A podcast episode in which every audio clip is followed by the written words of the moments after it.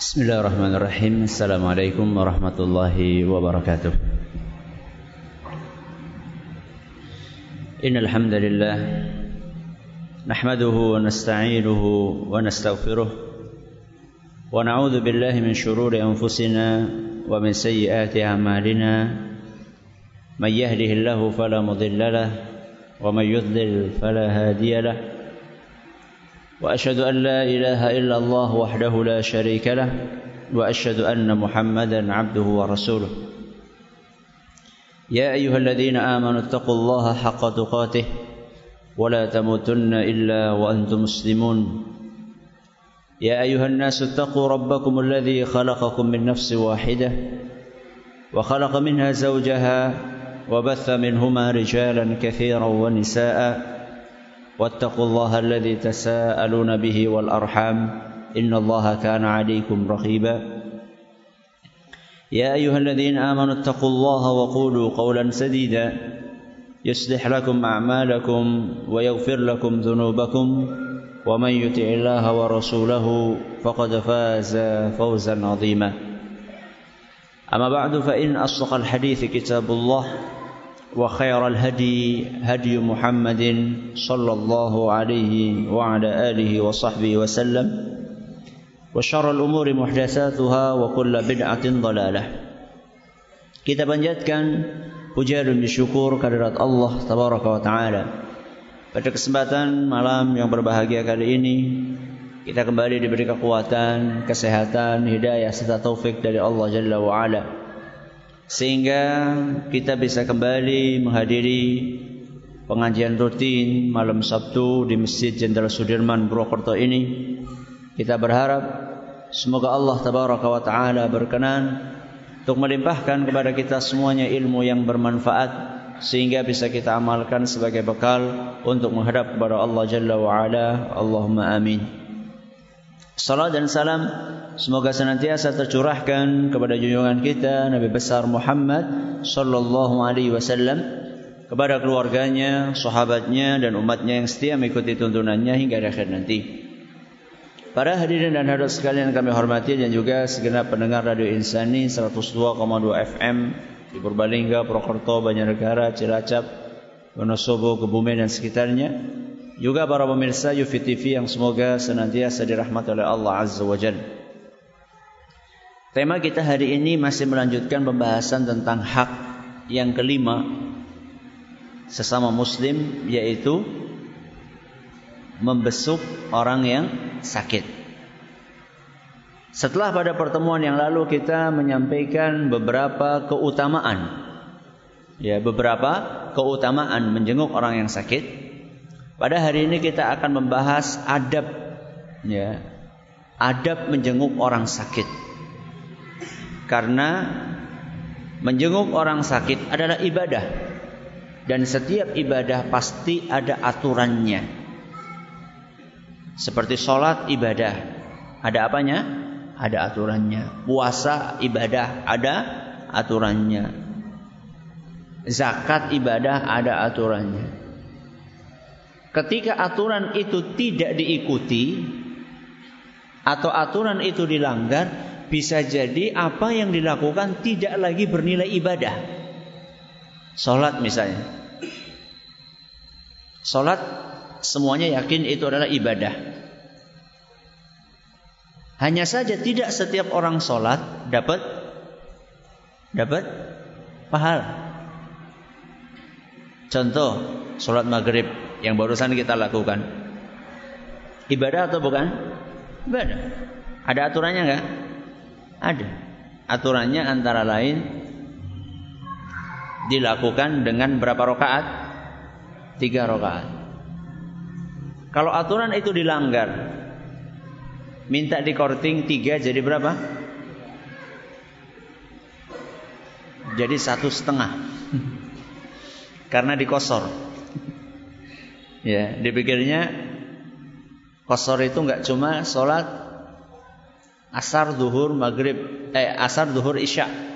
Dia pikir wah masa isya boleh dikosor, maghrib nggak bisa dikosor. Tak kosor jadinya satu satu setengah. Satu setengah itu gimana ya? Mungkin ruku, uh, sujudnya cuma satu mungkin ya, ya, satu setengah. Apakah yang seperti itu akan mendapatkan pahala? Jawabannya tidak. Itu kan karena ngurangi Ustaz. Lah kalau ditambahi, podo wae. Ya, ada orang sholat maghrib loh, sedikit temen kur telu, tambahilah jadi pira? 6. Apakah dapat pahala? Enggak. Padahal dia sholat. Karena tidak mengikuti aturan. Begitu pula menjenguk orang sakit betul ibadah. Akan tetapi tidak setiap ibadah yang dilakukan oleh seorang insan itu akan mendapatkan pahala. Terutama ketika tidak sesuai dengan aturan yang digariskan oleh agama kita. Nah, di antara aturan menjenguk orang sakit adalah apa yang disebutkan dengan etika atau adab. Adab menjenguk orang sakit. Dan ketika kami kumpulkan beberapa dari beberapa tulisan, kami temukan ternyata banyak adabnya. Ya. Makanya tidak cukup satu pertemuan, insya Allah mungkin dua pertemuan atau tiga pertemuan, tergantung nanti bagaimana Allah mudahkan buat kita.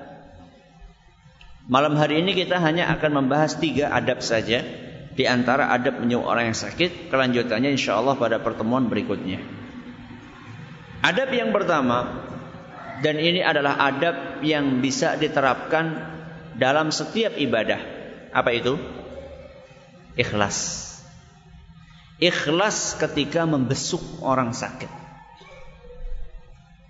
Dan inilah syarat diterimanya suatu amalan apa pun amalan itu. Salah satu syarat diterima amalan adalah ikhlas. Ketika kita bicara masalah ikhlas, artinya adalah memurnikan niat. Karena ikhlas itu adalah dari kata-kata murni. Sehingga orang mengatakan emas murni, emas khalis. Ya, emas yang murni artinya tidak ada campurannya. Nah, ketika orang berkunjung menziarahi, membesuk, menjenguk orang yang sakit, maka adab yang pertama yang harus dia lakukan adalah dia harus ikhlas di dalam menjenguk orang tersebut. Apa maksudnya ikhlas?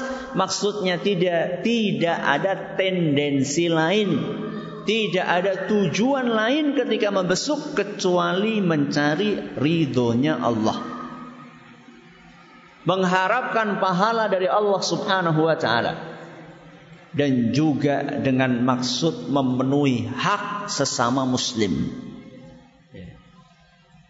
Jadi kalau kita ditanya ini ngapain besok orang sakit? Ingin mencari ridhonya Allah Subhanahu wa taala. Dan ini syarat pertama seseorang bisa diterima amalannya, bisa mendapatkan pahala dari kunjungan dia membesuk orang yang sakit.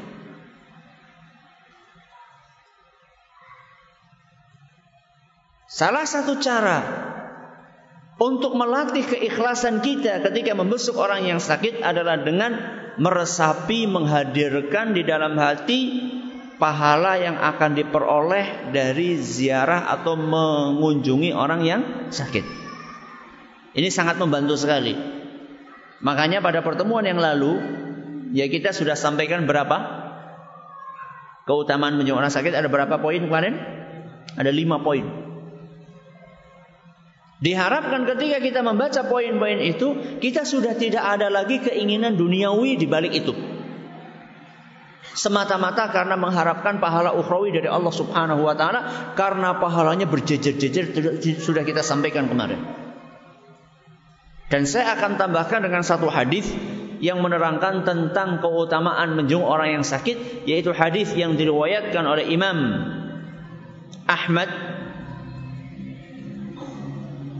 dan hadis ini dinyatakan sahih oleh Syekh Al-Albani. Yaitu sabda Nabi sallallahu alaihi wasallam khamsun man fa'ala wahidatan minhunna kana dhaminan 'ala Allah. Ada lima amalan.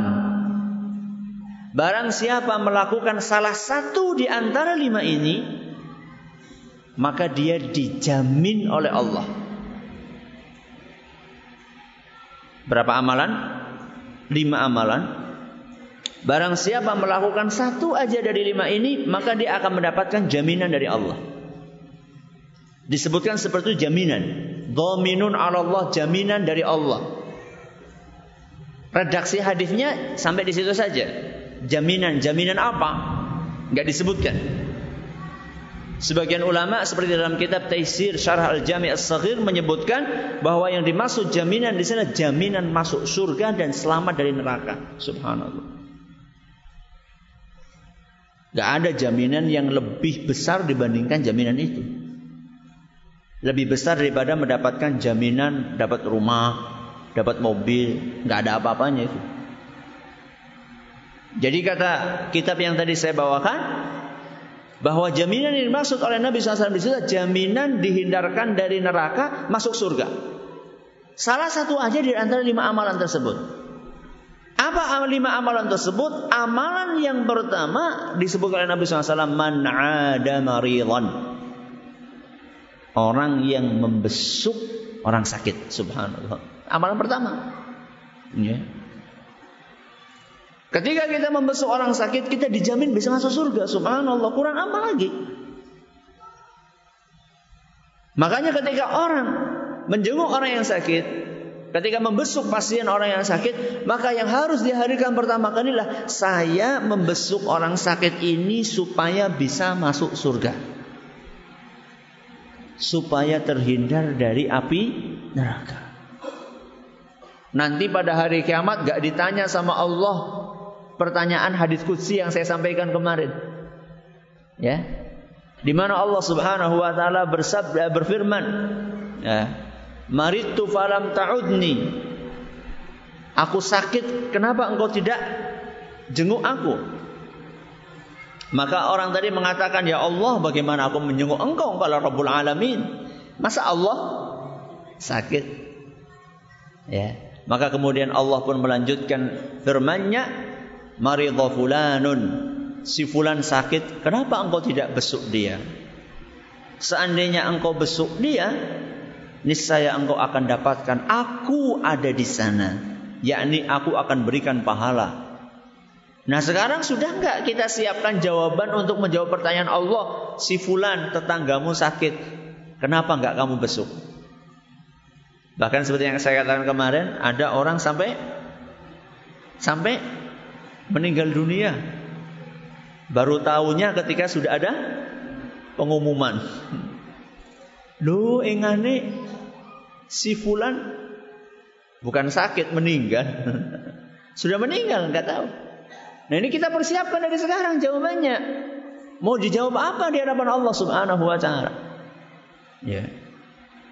Makanya amalan yang pertama yang diajar oleh Nabi SAW akan masukkan surga, kata Nabi SAW adalah man ada maridhan. Yang pertama adalah mengunjungi orang sakit. Yang kedua au kharaja ma'a janazatin atau yang kedua adalah keluar rumah untuk mengantarkan jenazah. Untuk mengantarkan jenazah. Dan ini etika yang keenam yang nanti kita akan bahas insya Allah secara lebih luas lagi. Keluar rumah mengantar jenazah. Dan ini terus terang banyak kebanyakan orang takziah itu kalau kita perhatikan itu biasanya cuma apa? Cuma berkunjung habis itu tidak ada yang atau jaranglah yang mengantar jenazah ke kuburan. Bahkan yang lebih mudah dari itu nyolati saja kalau kita perhatikan di kampung-kampung itu jarang. Ya, makanya orang biasanya kalau takziah ada orang meninggal, apa yang dilakukan? Duduk-duduk, makan permen. Ya. Permen yang sudah ada di situ, syukur-syukur orang udut. Ya. Makan permen ya mandan orang ganggu lah. Ya. Itu di situ habis untuk ngobrol sana kemari. Ya. ya. bahkan mungkin juga masih sempat membicarakan aibnya si jenazah. Ya. Sholat enggak, nganter ke kuburan enggak. Ya kecuali kalau ada halangan. Ya, kalau ada halangan, waktunya nggak memungkinkan itu lain masalah. Tapi ini misalnya ada waktu antar jenazah. Ini akan mengantarkan ke surga. Ya. Yang kedua, yang ketiga kata Nabi SAW, "Au kharaja ala imamin yuridu ta'zirahu wa tawqirahu." atau mengunjungi penguasa. Mengunjungi apa? Penguasa. Pemerintah. Untuk menghormati dia. Cukup menghormati? Ya enggak lah. Untuk menyampaikan juga nasihat kepadanya. Ya. Jadi datang ke penguasa untuk menasehati, menghormati dan menasehati. Ini etika yang kadang-kadang kurang diperhatikan. Mengunjungi penguasa kalau enggak untuk nyari dana. Benolis seripilan. Ya dengan tujuan-tujuan duniawi lainnya. Ya. Jadi yang namanya mengunjungi datang ke penguasa pemerintah. Ada yang nggak mau sama sekali dengan alasan lah ngapain deket-deket sama pemerintah. Akibatnya yang dekat sama pemerintah adalah orang-orang yang rusak. Akhirnya pemerintahnya melu rusak. Atau ada juga orang yang dekat banget sama pemerintah tapi ABS apa ABS? Asal bapaknya seneng. Ya. Gak ada nasihat, gak ada apa. Yang benar bagaimana Ustadz? Dekat tapi untuk menasehati. Ya. Jadi konfrontasi juga tidak bagus. Ya. Terlalu dekat tanpa menasehati juga tidak bagus. Yang betul bagaimana Ustaz? Dekat dan menasehati. Dan ini salah satu jalan menuju ke surga. Ini yang keberapa ini sudah? Yang ketiga. Yang keempat. Au kharaja ghazian. Yang keempat adalah keluar rumah untuk ber, berjihad keluar rumah untuk berjihad. Tentunya berjihadnya di jalan Allah. Bukan di jalan apa kemarin? Jalan apa? Tamrin. Oh iya jalan tamrin. Bukan, di jalan Allah. Ya. Berjihad di jalan Allah, bukan di jalan tamrin. Ya, fisabilillah. Mengharapkan ridho karena Allah Subhanahu wa taala dengan etikanya. Karena jihad juga ada etika sama, semuanya itu ada etikanya. Ya. Jadi jihad itu orang penting dor, enggak. Orang sing penting boom, ngebom, bukan. Jihad itu ada etika, ada aturannya. Ini yang keberapa ini? Yang keempat. Yang terakhir yang kelima kata Nabi SAW. Au qa'ada fi baitihi fayaslamun nasu minhu wa yaslamu, wa yaslamu minan nas atau dia duduk manis di rumahnya tidak ganggu orang lain dan tidak mendapatkan gangguan dari orang lain. Duduk manis di rumah. Tidak ganggu dan tidak diganggu. Ini adalah ketika kondisi fitnah, ketika kondisi huru hara sudah mendominasi keadaan ya masa-masa fitnah masa-masa huru hara keributan ya. Fitnah di sini uh, ketika kita bicara fitnah itu uh, di bahasa kita itu lebih uh, konotasinya adalah apa? Fitnah lebih kejam dari pembunuhan. Nah, itu konotasinya seperti itu. Tapi fitnah yang saya maksud di sini adalah huru hara ribut ya bunuh-bunuhan di luar. Maka yang paling aman adalah mengambil alternatif yang terakhir yaitu apa? Diam di rumah. Tidak ganggu juga tidak diganggu. Lebih selamat. Ini kalau sudah tidak bisa mewarnai. Kalau masih bisa mewarnai itu lebih baik. Tapi kalau sudah tidak bisa mewarnai, tidak bisa memperbaiki, tidak bisa datang ke penguasa untuk menasehati, ya sudah di rumah saja sudah. Di rumah saja nggak ganggu, tidak diganggu. Ini adalah lima hal yang diajarkan dalam agama kita. Jadi kembali kepada poin yang pertama adalah ikhlas dalam membesuk. Ustaz, ikhlas itu amalan hati apa amalan luar? Amalan hati. Taunya jenengan ikhlas gimana? Taunya teman kita ikhlas gimana? Taunya gimana? Amalan hati kok. Taunya gimana? Kalau dia ngomong, aku ikhlas gitu. Loh, ikhlas malah ngomong. Gimana coba tahunya? Tahunya dengan indikasi. Dari indikatornya, dari tandanya. Tanda lahiriahnya apa? Tandanya orang ikhlas dalam membesuk orang sakit. Di antara tanda yang paling menonjol adalah ketika dia tidak membedakan status sosial saat membesuk orang sakit. Tidak membedakan apa? Status sosial. Contohnya gimana? Contoh nih. Orang yang kelihatan kurang ikhlas itu ketika dia membesuk hanya orang-orang yang punya kedudukan saja. Wong sing sugih. Apa maning? Wong sing pejabat. Ya. Apalagi atasan. Apalagi majikan. Ya. pokoknya yang dibesuk adalah orang-orang yang hanya punya kedudukan saja. Maka orang-orang yang ketika membesuk orang sakit membeda-bedakan antara status sosial yang punya status tinggi dibesuk, yang tidak punya status tinggi tidak dibesuk, maka orang ini dicurigai keikhlasannya. Ya saya nggak mengatakan pasti nggak ikhlas, enggak. Cuma saya katakan apa? Dicurigai. Kecurigaannya besar apa kecil? Ya deleng-deleng wonge. Bisa jadi besar, bisa jadi kecil. Berarti Ustadz kita nggak perlu membesuk orang kaya kalau sakit. Loh salah maning untuk kayak kue. Yang dipermasalahkan di sini adalah ketika hanya membesuk orang punya kedudukan. Itu yang jadi masalah. Bukan membesuk orang yang punya kedudukan. Orang punya kedudukan perlu dibesuk. Tapi yang jadi masalah ketika dia tidak membesuk kecuali orang yang punya kedudukan saja.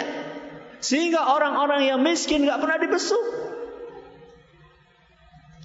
Dan membesuk orang yang kaya bawa apa? Wah, masya Allah. Nun sewu ya, seperti orang-orang yang menghadiri walimah. Ketika kita bahas masalah apa dulu? Uh, adab apa ya? Oh iya memenuhi undangan. Ketika kita membahas masalah adab memenuhi undangan dahulu, syarru ta'amil walimah.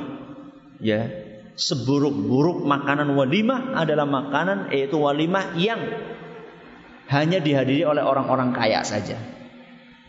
Ya. Orang miskin nggak boleh masuk. Kalau mau masuk harus menunjukkan apa? Kalau ada fingerprint mungkin pakai fingerprint itu. Ya.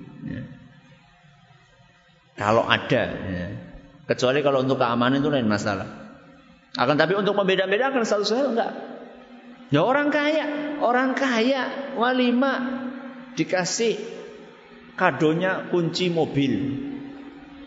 Ya orang kur kunci netok ya karo mobil, masa kunci netok ya orang. Lah itu butuh apa? Dia itu udah banyak mobil kok ngapain dikasih hadiah mobil? Itu loh orang yang miskin itu loh.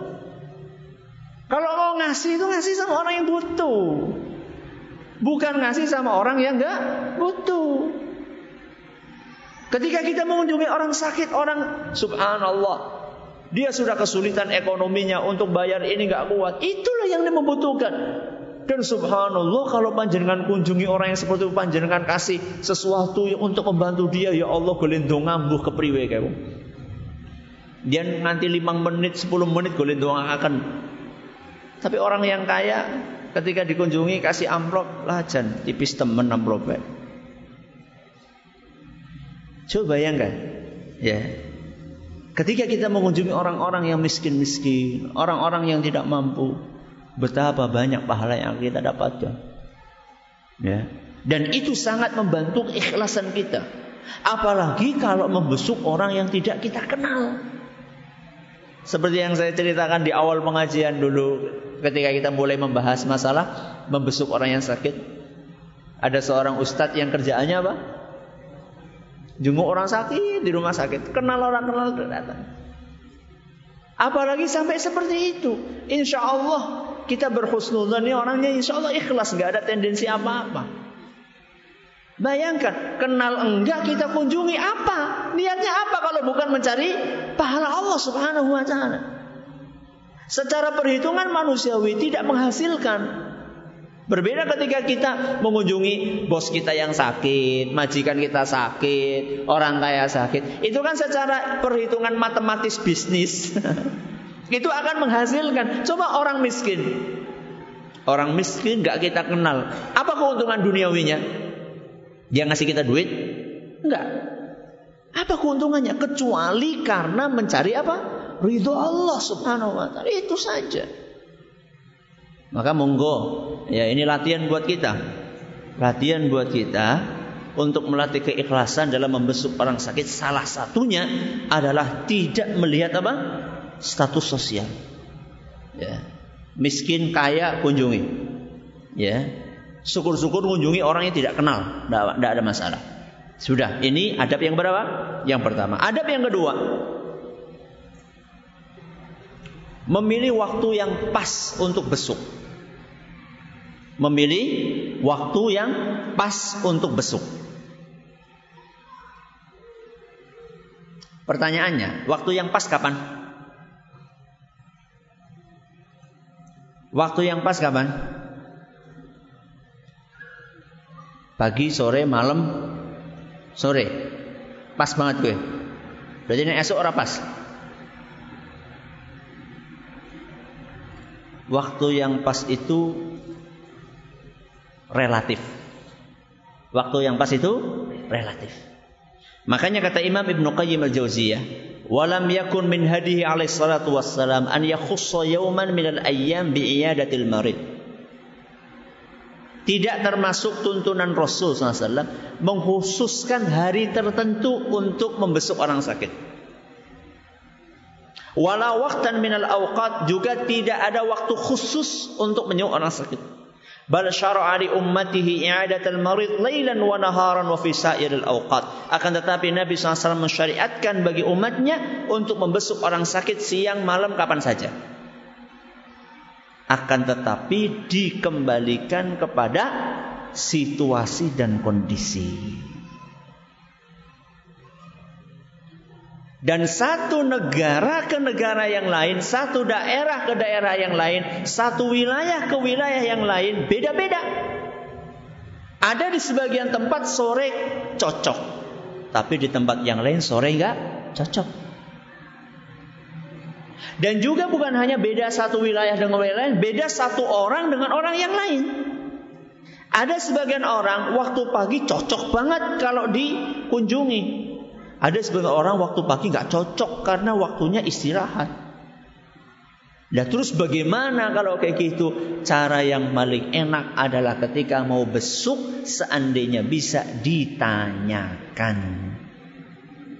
kepada orang yang sakit atau kepada keluarga yang menunggunya. Kira-kira waktu yang paling pas untuk berziarah mengunjungi orang sakit itu kapan? Tanya, itu paling pas. Ya. Karena kadang-kadang ada sebagian orang ngunjungi jan nih masya Allah. Pas banget. Ya pas banget boleh ngerepoti. Itu pas banget. Enggak pas banget boleh ngerepoti. Lawang orang sakit dikunjungi jam loro awan. Jam loro awan Enggak sakit saja, enggak sakit. Jam 2 siang itu waktu yang Gak enak untuk dikunjungi, apalagi sakit. Ya. Atau ngepasi waktu-waktu makan. Ya, pas banget dan masa makan. Yuk bayangkan mau lagi lara, lagi makan ada yang kunjung kira-kira kepenak orang. Yura ya kepenak ya. Walaupun yang besuk tuh monggo, monggo, ya tetap yura kepenak masa mangan dewek kan. Terus gimana Ustadz? Ya perlu mencari waktu yang pas. Ya. Ada sebagian orang saking semangatnya, ya, saking semangatnya begitu tahu oh si fulan operasi. Diperkirakan operasi ini akan selesai sore hari. Jam 4 sore, jam 4 lewat 1 menit wis teka. Fastabikul khairat jadinya. Berlomba-lomba dalam kebaikan. Kudu fastabil khair ke jeneng ganggu. Wong nembe operasi itu pengennya apa? Istirahat. Jadi bukan semangat banget tuh paling semangat kayak nomor siji wingi aku. Iki lagi cengep-cengep iki malah. Jangan. Jadi kita bukan termasuk orang yang terlalu cepat mengunjungi orang sakit, juga bukan orang yang telat wis bali nembe teka wis mari nembe teka. Ya mending lah daripada orang. Akan tetapi antara dua kubu, yang satunya begitu dengar langsung ber, ya, nggak tahu kondisinya bagaimana. Dengan kubu yang kedua yang terlalu lama nganti kelalen orang sidak. Ya. Maka yang bagus yang tengah-tengah. Yang bagus yang tengah-tengah. Lihat situasi dan kondisi. Ya. Tidak juga terlalu bersegera, tidak juga terlalu mengundur-undur sampai lupa. Ya. Maka memang harus jeli. Ya. Kunjungan kita ke orang yang sakit tujuan utamanya salah satunya meringankan. Meringankan beban orang yang sakit. Nah kalau salah waktu kira-kira meringankan apa memberatkan? Memberatkan bahkan mungkin lebih berat dari sakitnya.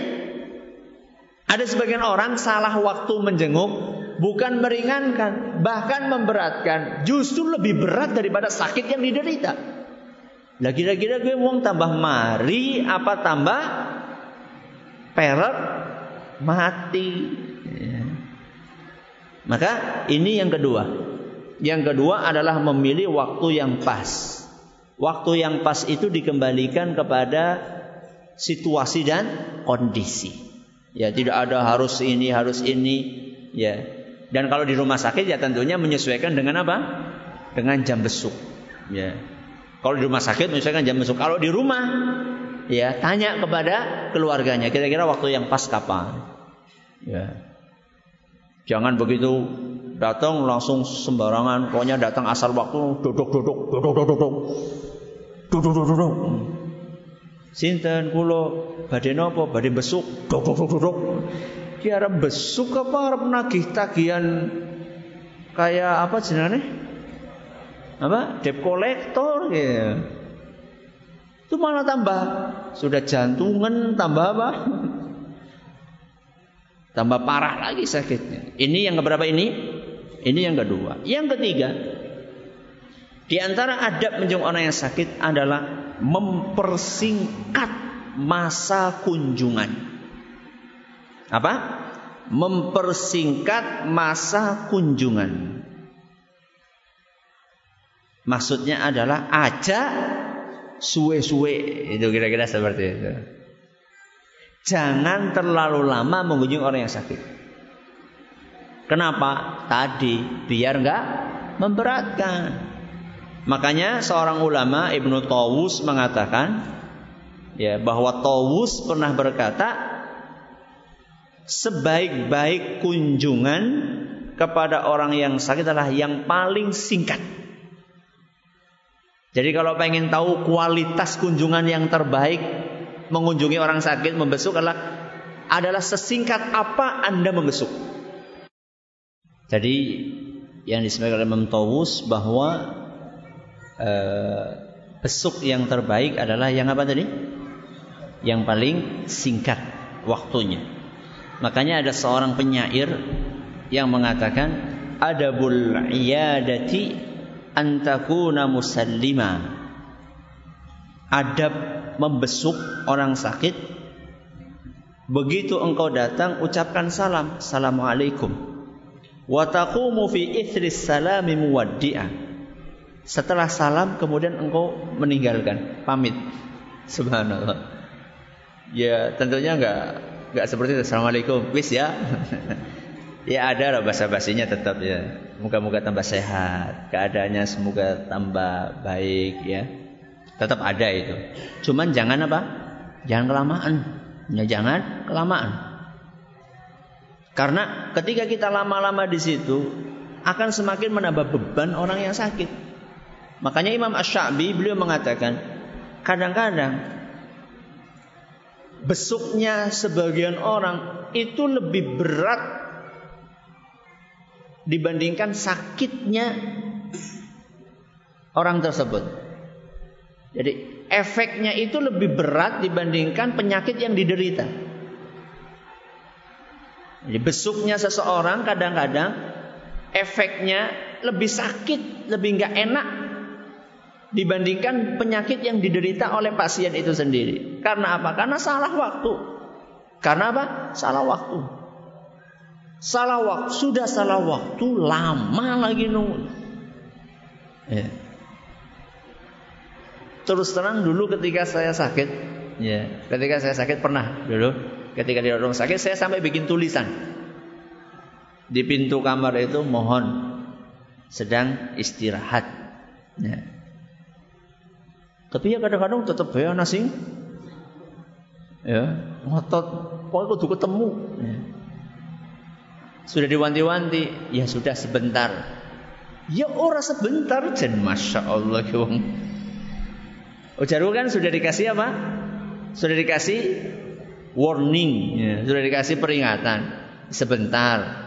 Berarti masuknya dia itu adalah masuk karena sebenarnya nggak masuk, tapi karena ya sudah nggak apa-apa masuk. Ya orang kur salaman tok, salaman ngobrol, tanya lagi. Dan ini Besok ada adab ya nggak usah terlalu banyak tanya. Ya. Karena ada sebagian orang ketika berkunjung itu tanya kepada si sakit, si sakit ini menjelaskan kronologi dari awal lagi. Jadi setiap ada orang datang jelaskan kronologi lagi dari awal. Ya kesel ya. Ki wingi tabrakan nang kene korbane kiye, larane kiye. Terus setiap ada orang itu ada kronologi kayak gitu direkam baik cerita nganggo apa? Ya. Atau ditulis saja tulis. tulis. Kepriwe kronologinya wingi ya diwaca dewek. Kita harus perasaan. Ya. Harus punya apa? Perasaan.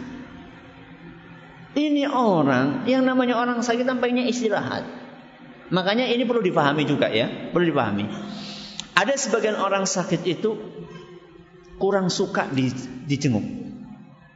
Ada sebagian orang sakit kurang suka dijenguk. Dan ini tolong difahami. Loh nyung pengen uri pahala kok. Loh panjangan pengen uri pahala. Lah kamar pinggirnya bukan wong lara. Kalau memang ingin nyari apa? Pahala. Jenengan itu tidak akan rugi ketika sampai ke rumah sakit ternyata lah dening ora uli melebu. Ora rugi ora. Kira kamar nang pinggir lo rumah sakit karena ada berapa orang sakit di rumah sakit? Puluhan, bahkan mungkin ratusan orang rugi orang jenengan sampai situ ternyata nggak bisa masuk.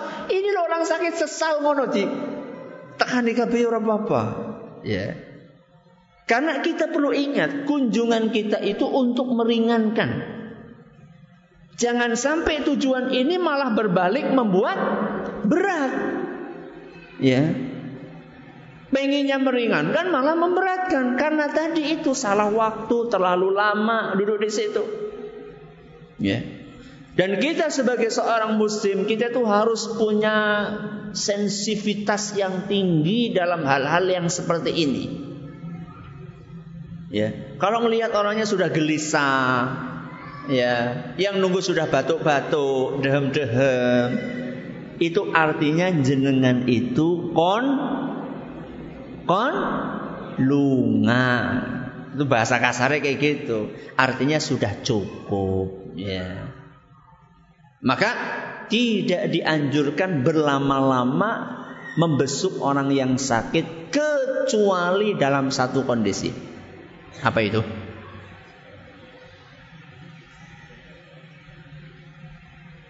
Kecuali dalam satu kondisi. Apa? Orang yang dibesuk meminta supaya lama. Itu. Dan itu menyenangkan dia. Itu kondisi. Jadi ketika mau pamit, loh jadi cepet temen, tapi bukan basa-basi. si gue bedakan ke priwe, ya paham lah, masa udah paham basa-basi lah. Loh jadi cepet temen. Maksudnya ya wis anak cepet lunga gitu. Kecuali dalam satu kondisi ketika orang yang dibesuk itu seneng lama dibesuk dan duduk lama di situ. Dalam kondisi yang seperti maka sebaiknya duduk lama. Dan ini pernah dialami, pernah dilakukan oleh Rasulullah SAW. Ketika salah seorang sahabatnya itu Sa'ad bin Mu'adz radhiyallahu anhu sakit karena menjadi korban perang Khandaq. Apa Khandaq? Parit. Ya. Perang parit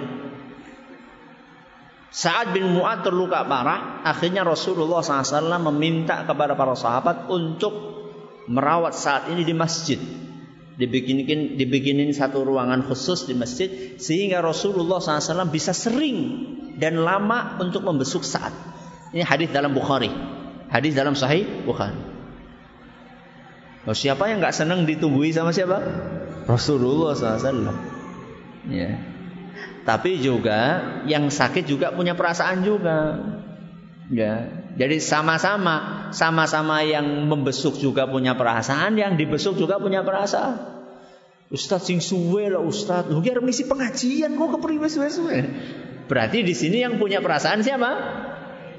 Yang sakit. Ya walaupun senang yang sakit dikunjungi sama Ustaz lama ngobrol dapat nasihat cerita senang. Tapi juga yang satunya juga punya kegiatan. Maka sama-sama lah ya, sama-sama saling punya perasaan.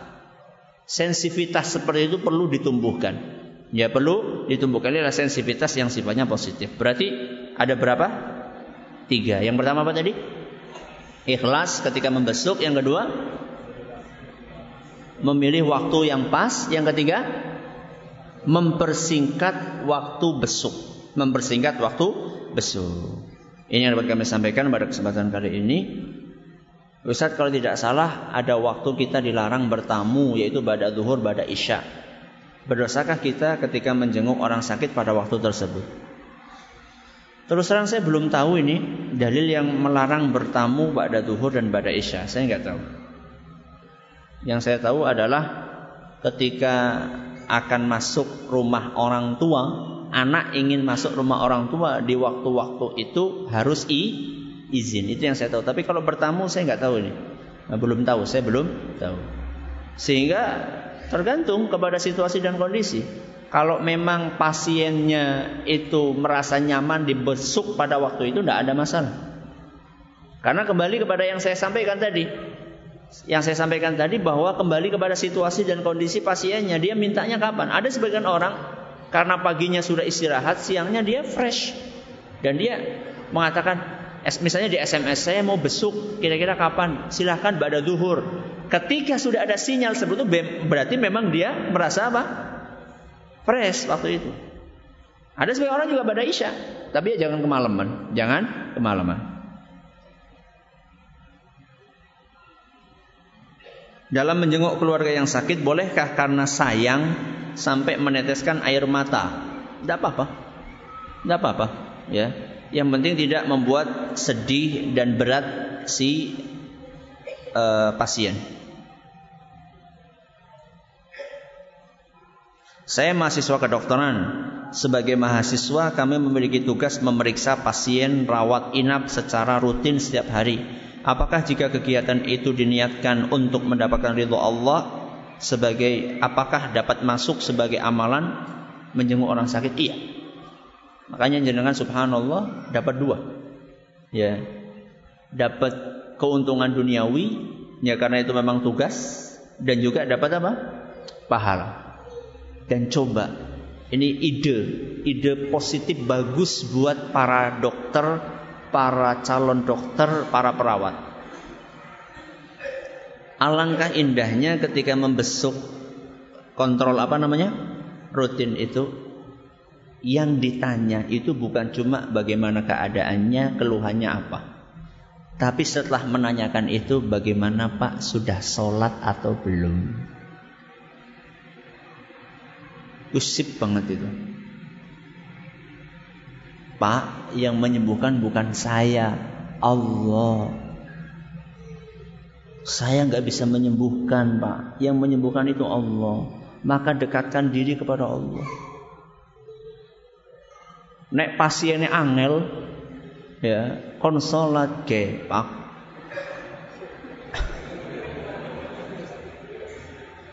Yang punya nyawa itu bukan saya.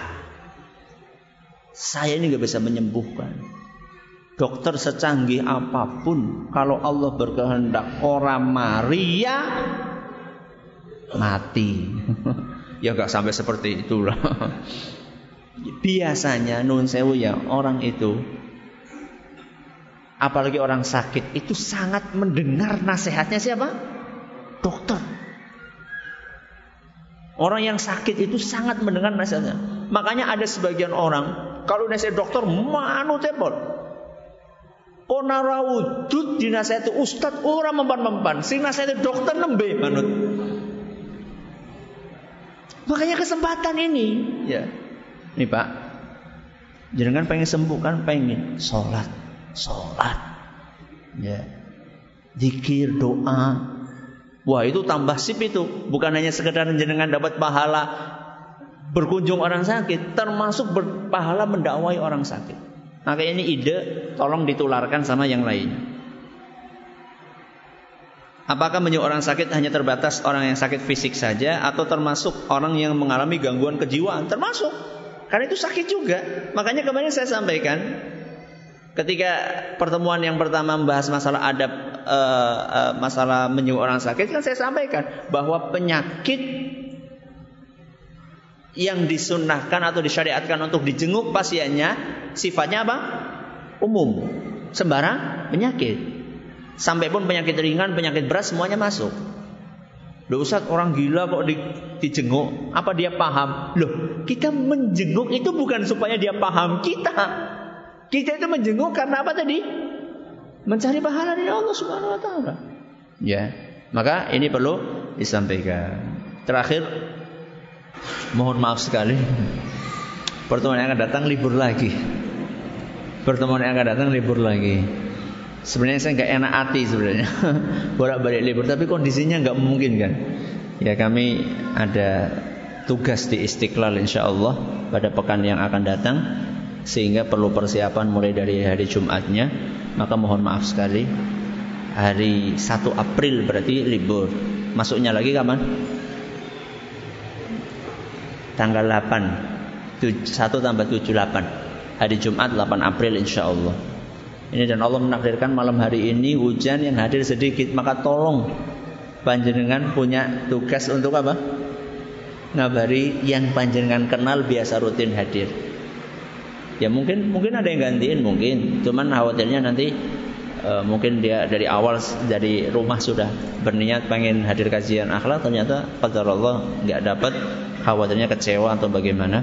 Akan tetapi eh, mohon maaf saya untuk pertemuan yang akan datang nggak bisa. Eh, semoga kita semuanya diberkahi oleh Allah Subhanahu wa taala apa yang kita kerjakan. Terima kasih atas perhatiannya. Mohon maaf atas segala kurangnya kita tutup dengan membaca subhanakallahumma bihamdika asyhadu an la ilaha illa anta astaghfiruka wa. Assalamualaikum warahmatullahi wabarakatuh.